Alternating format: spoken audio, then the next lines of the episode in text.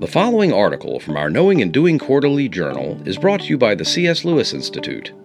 Our prayer is that this talk will help to deepen your faith and draw you closer to God. The Importance of Vocation by Dr. Mark R. Talbot, Associate Professor of Philosophy at Wheaton College. This article is the first in a two part series that addresses vocation and calling. The series is based on a talk Mark Talbot gave to the Fellows of the C.S. Lewis Institute Chicago on March 3, 2018. It is adapted from a book by Dr. Talbot, When the Stars Disappear Understanding and Coping with Our Suffering, from Crossway Publishing. It is noteworthy, although not unexpected given the word's etymology, that the first several senses for vocation in the online Merriam Webster Unabridged Dictionary all refer explicitly to God or His purposes. Here is the very first one Quote, Vocation, a summons from God to an individual or group to undertake the obligations and perform the duties of a particular task or function in life. A divine call to a place of service to others in accordance with the divine plan. This sense doesn't restrict the concept to religious vocations, although it is immediately qualified in a way that does. Quote, Specifically, a divine call to a religious career, as the priesthood or monastic life, as shown by one's fitness, natural inclinations, and often a conviction of divine summons. End quote. Avoiding the restriction of vocation to explicitly Christian or religious careers is the main point Jerome Barr makes in the article Work, a Holy Calling. It opens like this quote, Whatever job you do, it is a holy calling, a sacred calling, a responsibility given to you by God to serve Him there. Too often we think of our work, if we're not working specifically for the church, as being secular second class, having nothing to do with true spirituality and little to do with being a faithful Christian. You can think of all the incorrect expressions we use to mark this division between the sacred and the secular. We speak of people who are in full time ministry as if only they are full time Christians. The second and third definitions in Merriam Webster make the connotations of vocation clearer. Quote, a task or function to which one is called by God.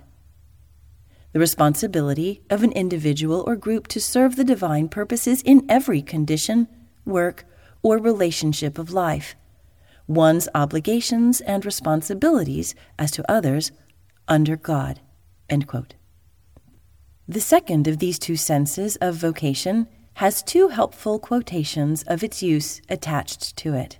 Quote, Vocation involves the total orientation of a man's life and works in terms of his ultimate sense of mission.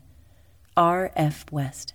Or, domination of physical nature is part of the vocation of man.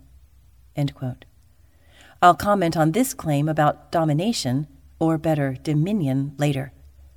Then we get yet another sense. Quote, archaic the position in life in which God has placed a person, one's estate or station.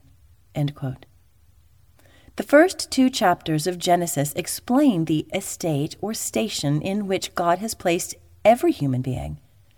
When we look up the word calling, the second, third, and fourth senses are relevant to this discussion.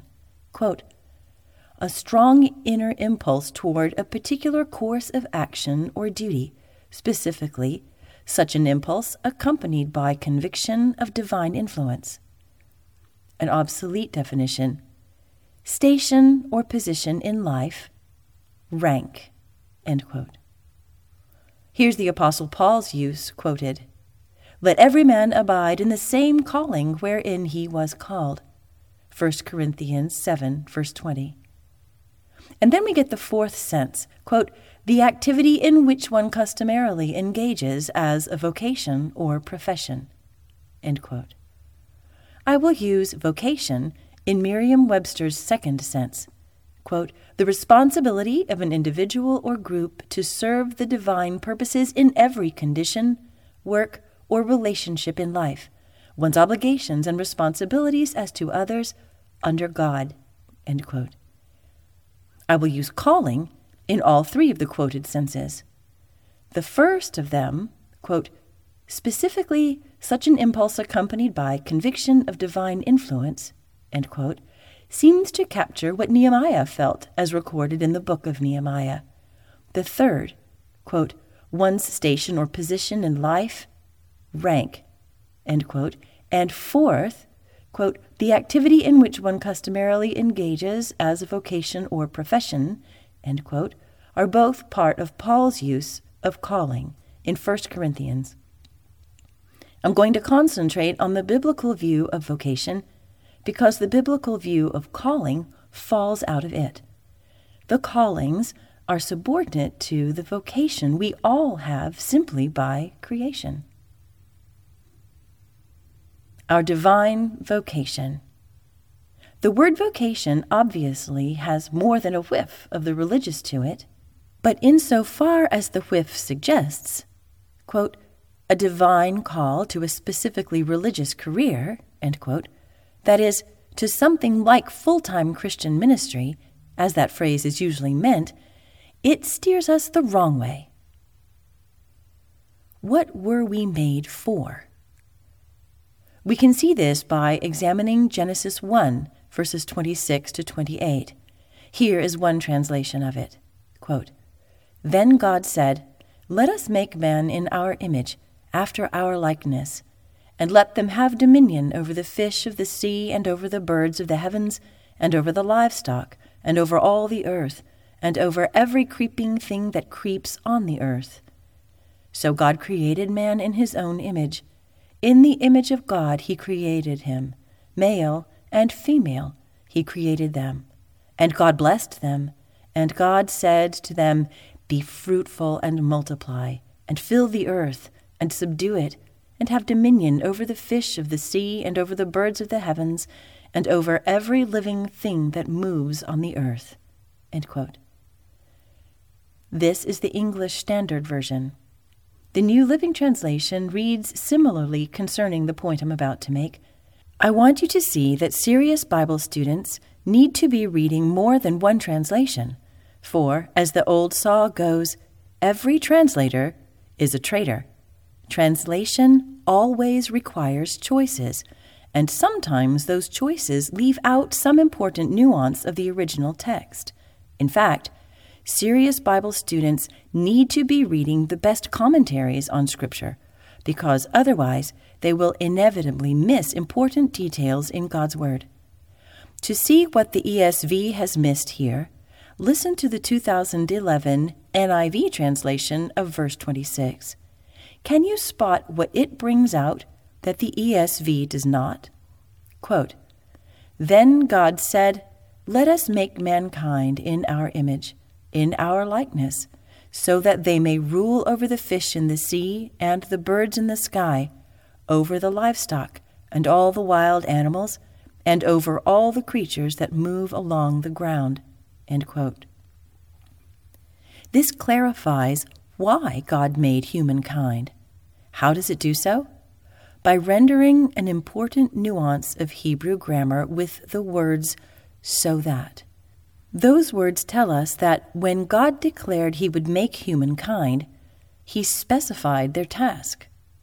Quote, Let us make mankind in our image, in our likeness, so that they may rule over the fish in the sea and the birds in the sky, over the livestock and all the wild animals, and over all the creatures that move along the ground. In other words, we were created to do the work of ruling. This is the human vocation, the universal human vocation, the vocation of each and every human being. That is, quote, the responsibility of an individual or group, More explicitly, of every individual and group. Quote, to serve the divine purposes in every condition, work, or relationship of life, one's obligations and responsibilities as to others under God.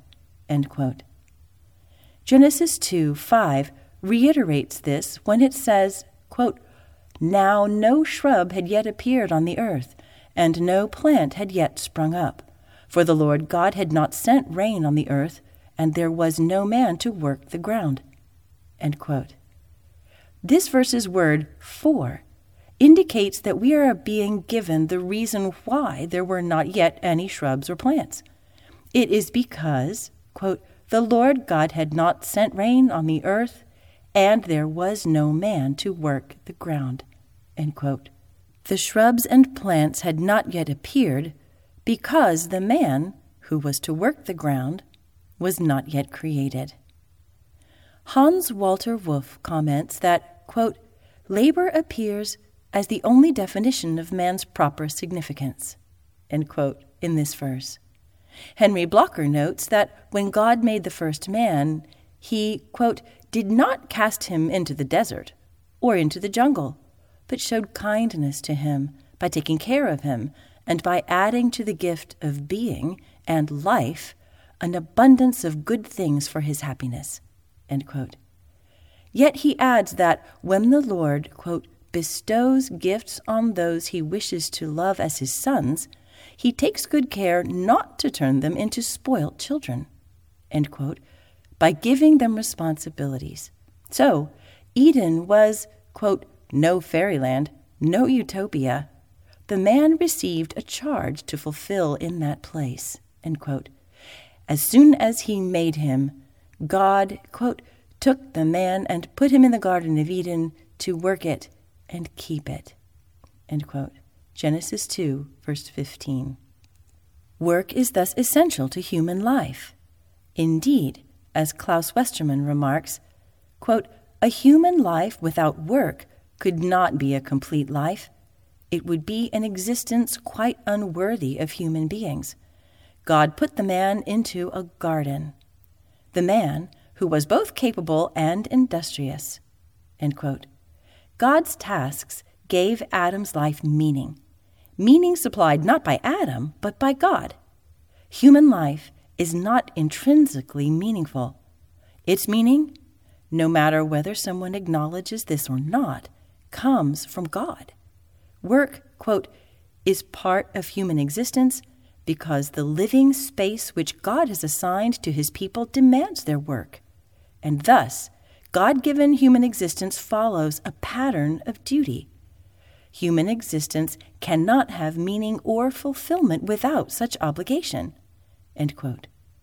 The world requires our labor to complete it. And so, the work of ruling that God assigned to Adam and Eve fundamentally shapes who God has created us to be. Even now, after the fall, Work well done gives meaning and brings pleasure. Ecclesiastes 2:24 and 3:13.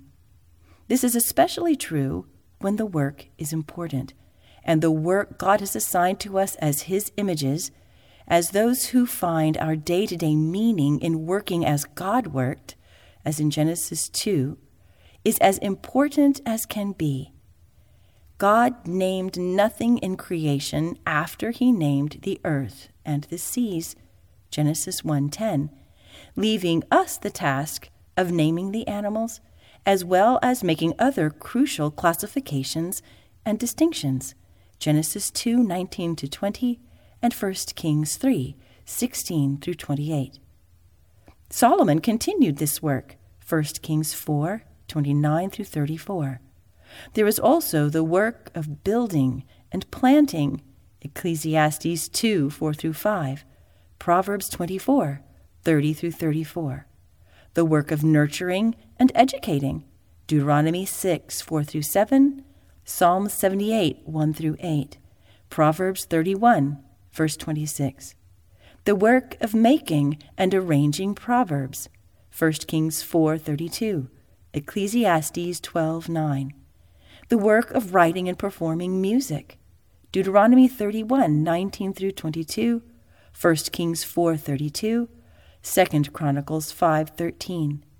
the work of worshiping and celebrating. Psalm 100, verse 1, 95, 1 through 2, and 6 through 7, and 149, verse 2. Works of mercy, Job 29, 11 through 17, Proverbs 31, verse 20, Matthew 25, verses 31 through 46, as well as in New Testament times, the work of evangelizing, Matthew 28, 19 through 20, 2 Timothy 4, 1 through 5, and preaching and teaching, 1 Timothy 5, verses 17 through 18. Indeed, there are as many kinds of work as there are tasks to be worked at, including shopkeeping, practicing medicine, consulting, working in the money markets, serving food, and even being professors of philosophy. At the end of a day's work in the garden, our first parents were probably weary. As C.S. Lewis observes, very minor aches can actually be pleasant. They only become painful when increased. Only spoiled children expect everything to be effortless.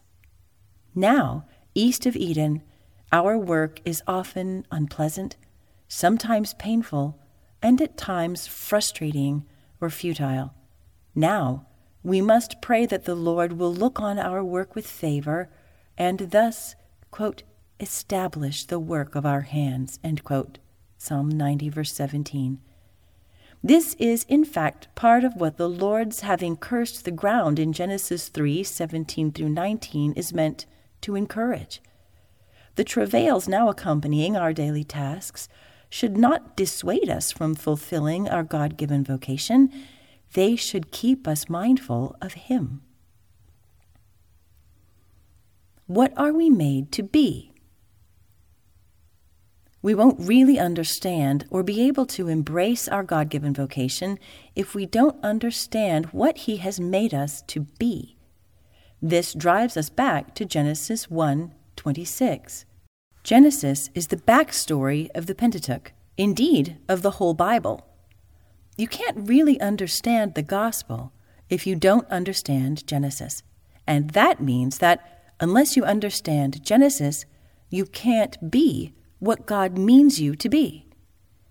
A thoughtful reading of Genesis 1 1 through 25 makes it clear that everything God created before us was preparing a place for us.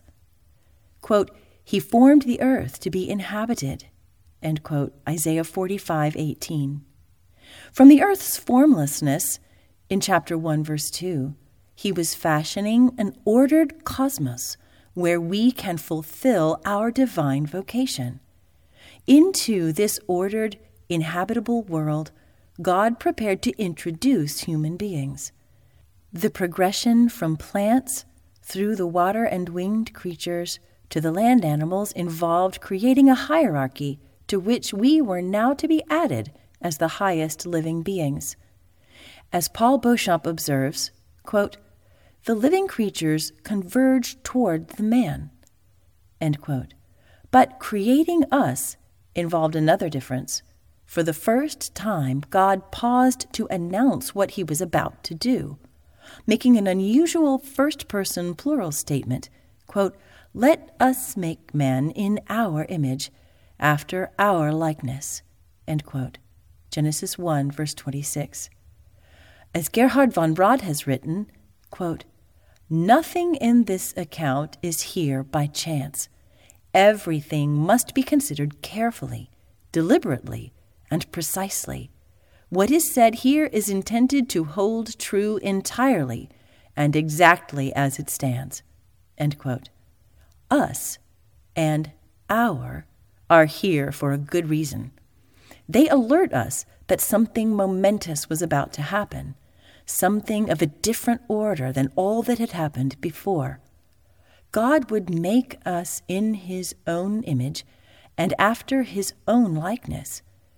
His let us make emphasized that we are only creatures, while his in our image and after our likeness stressed our godlikeness.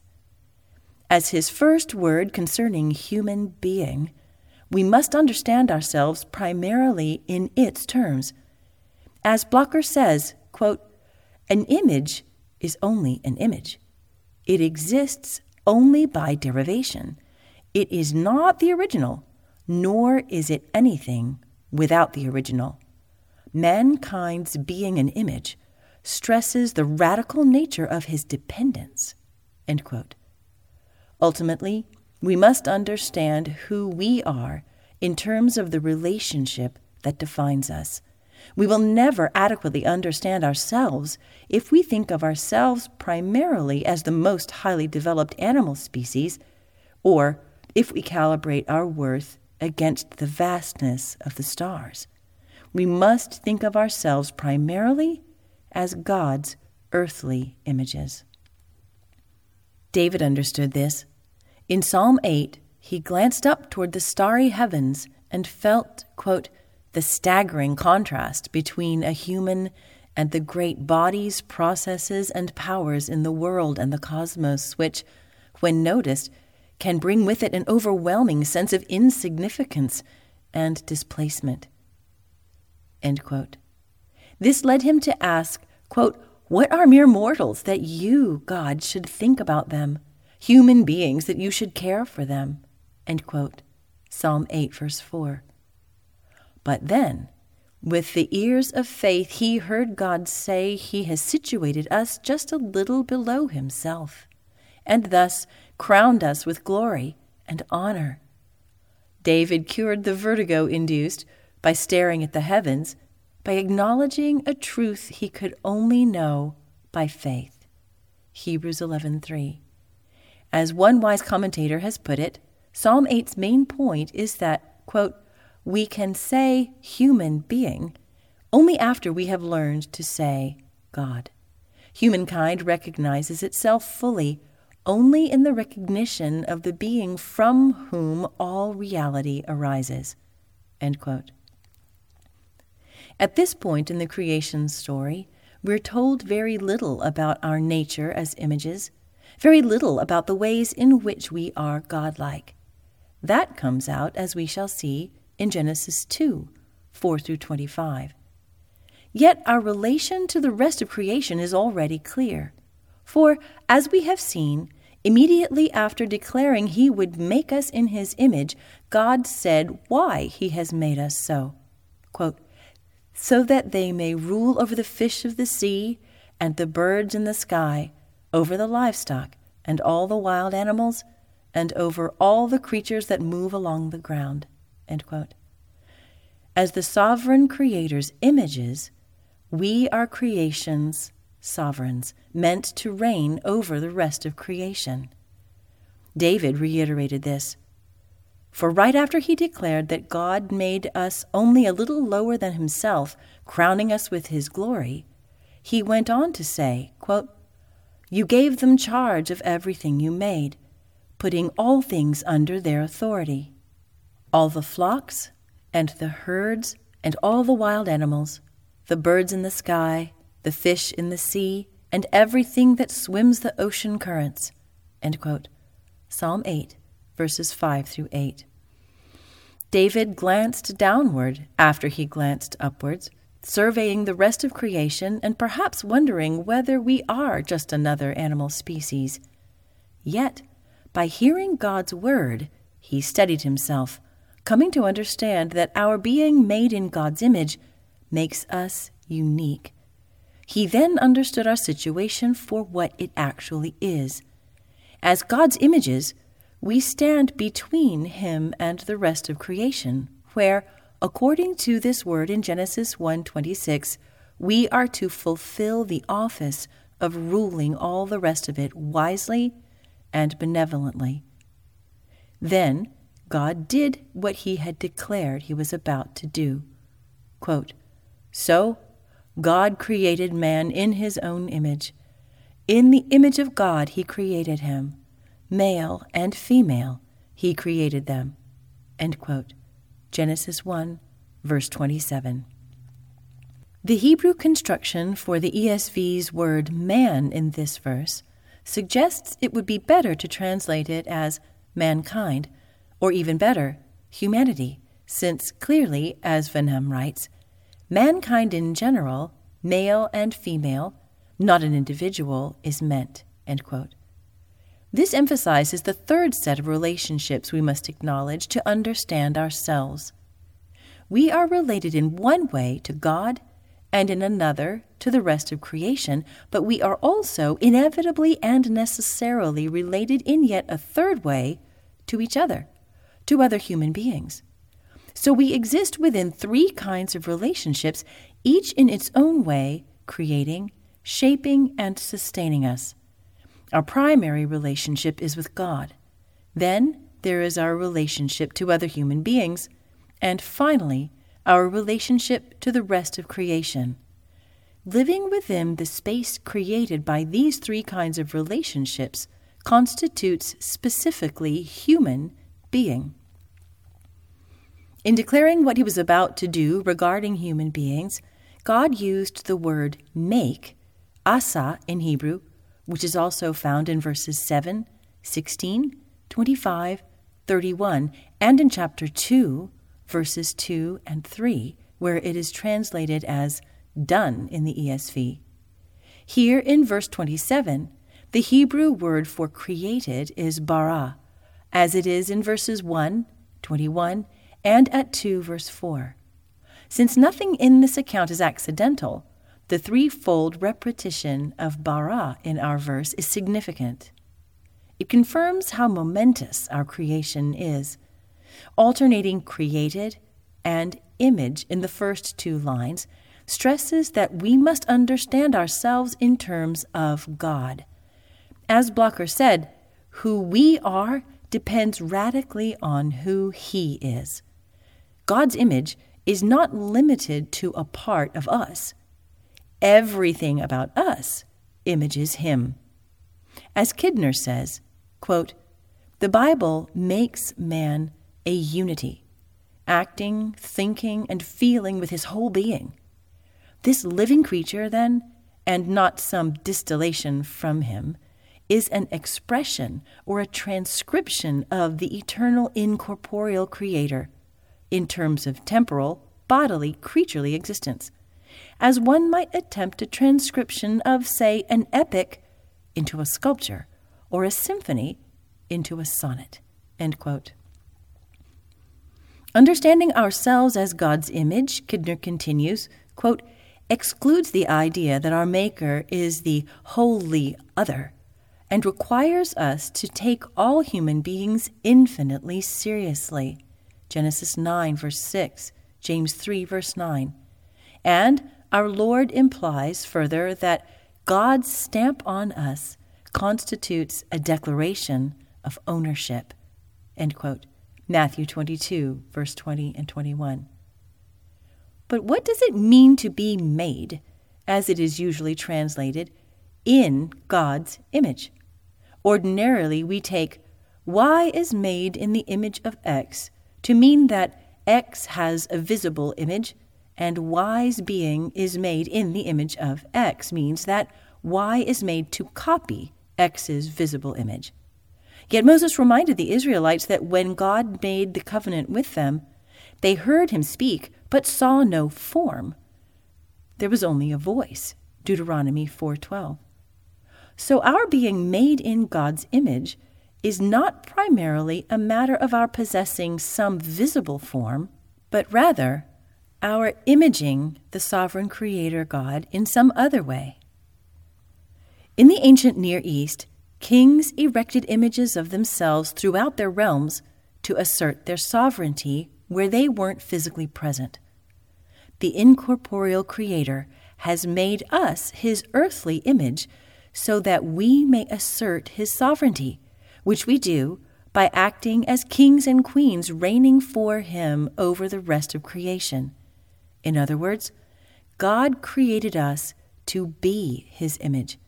He created us as, and not, as most translations have it, in his earthly image. This is, in fact, how Paul understood our being God's image when he said that a man is the image and glory of God. 1 Corinthians 11, verse 7. Our role as God's images is a structural feature of our place in creation, and thus something we cannot lose, although we can obscure, mar, tarnish, or diminish it. How are we able to fulfill our vocation? Genesis 2, verse 5 and 7 through 8 and 15 tell us how we became able to fulfill our vocation. Quote, when no bush of the field was yet in the land, and no small plant of the field had yet sprung up, then the Lord God formed the man of dust from the ground, and breathed into his nostrils the breath of life, and the man became a living creature. And the Lord God planted a garden in Eden, in the east, and there he put the man whom he had formed to work it and keep it. Here we are told that the Lord God breathed into the first human being's nostrils the breath. The Hebrew word is neshama, of life, something he didn't do with any other creature. This made us earthly persons with capabilities that distinguish us from all other living beings. Blocher writes that neshama, quote, is used rarely for God. It is used for mankind and not for animals, and designates the spirit of mankind created to correspond to the Spirit of God. In other words, it was by the Lord God breathing this breath into Adam that he became God's earthly image. When we read that the Spirit of the Lord will rest upon the future Messiah, and that this is, quote, the Spirit of wisdom and understanding, the Spirit of counsel and might, the Spirit of knowledge, and the fear of the Lord, Isaiah 11, verse 2, we begin to understand what the Lord's breathing the breath of life into the first man implies. It means God has formed us with the created equivalents of those aspects of Himself that account for His being the only wise Creator, ruler, and disposer of all things. So, when the Lord filled Bezalel with His Spirit, quote, with wisdom and understanding, with knowledge, and with all kinds of skills, quote, he and the others to whom God gave these skills knew, quote, how to carry out all the work of constructing the sanctuary, enabling them to do it just as the Lord had commanded. Exodus 31, verse 3, and 36, verse 1. He also inspired them to teach others what they knew. Exodus 35, 34. To be made as God's image, to have Him breathe into us the breath of life, means we possess the supernaturally bestowed gift of personhood that enables us to think, learn, speak, teach, and make free decisions. In putting Adam into the garden to work and keep it, God gave him and all of us as his descendants our common human vocation, which is to reign over the rest of creation to exercise dominion by being the thinking, planning, and acting part of creation, the part responsible for ordering, preserving, and enhancing all the rest of it. We image him by acting as creation's kings and queens who reign for him over the rest of creation. We are expected, Wenham writes, quote, to imitate God in our daily lives, but Blocher adds, quote, The reign of the created image could only be that of a deputy. Mankind is a vassal prince who will follow the directives of the sovereign and will give an account to him. It is not by brute force that mankind will assure his mastery, precisely because that mastery distinguishes him from the brute beasts. As the imitator of God in the six days of the week, the Viceroy of creation will deploy the power of the Word and the Spirit. Yet we can't follow our Maker's directives if we don't know them. The world and our lives have meaning, Everything has a direction, and a direction that can be understood, a direction that was implanted in it by God at creation. Yet we cannot discover its meaning on our own, in spite of all our scientific and technological prowess. Job 28 detailed the remarkable feats of mining that the ancients achieved. They found gold, silver, copper, iron, and precious stones by digging into places no animal had ever seen, wresting what they prized from the flinty rock. Yet where is wisdom to be found? Job asked, quote, And where is the place of understanding? It is not found in the land of the living. It is hidden from the eyes of all living and concealed from the birds of the air. Only God understands the way to it. Only He knows its place. For only He gave to the wind its weight and apportioned the waters by measure. He alone made a decree for the rain and a way for the lightning of the thunder. He alone fully knows the meaning He has implanted in creation. Only the Creator knows what we must learn if we are to act as creation's kings and queens who are carrying out His intentions for the rest of creation. But, quote, no one knows a person's thoughts except the spirit of that person, which is in him, and no one comprehends the thoughts of God except the Spirit of God. End quote. 1 Corinthians 2, verse 11. So, God must tell us what He intends for our creation. We can fulfill our divine vocation only by hearing the words of the God whose form we do not see. These are the words of Scripture. Scripture is God's primary way of communicating with fallen human beings. He inspired his prophets and apostles to speak what he was speaking through them. 2 Peter 1 20 through 21, 2 Timothy 3 16. To know the words of Scripture, to have them resound through every aspect of our lives, to have them shape all that we are and do, is biblical wisdom and understanding. We are to seek this, Scripture declares, above all else. Quote, the beginning of wisdom is this get wisdom, though it cost all you have, get understanding. Proverbs 4 7. And so we arrive at the point I most want you to take home today. In order to fulfill our God given vocation, we must, we all must become better students of God's Word and of all of His Word, hearing and obeying His voice as it resounds through them day after day. Thank you for listening. The C.S. Lewis Institute endeavors to develop disciples who will articulate, defend, and live their faith in Christ in personal and public life. This takes the form of discipleship programs, area wide conferences and seminars, pastor fellowships, and resources in print and on the web. For more information about the C.S. Lewis Institute, or to support this ministry, please visit our website at www.cslewisinstitute.org.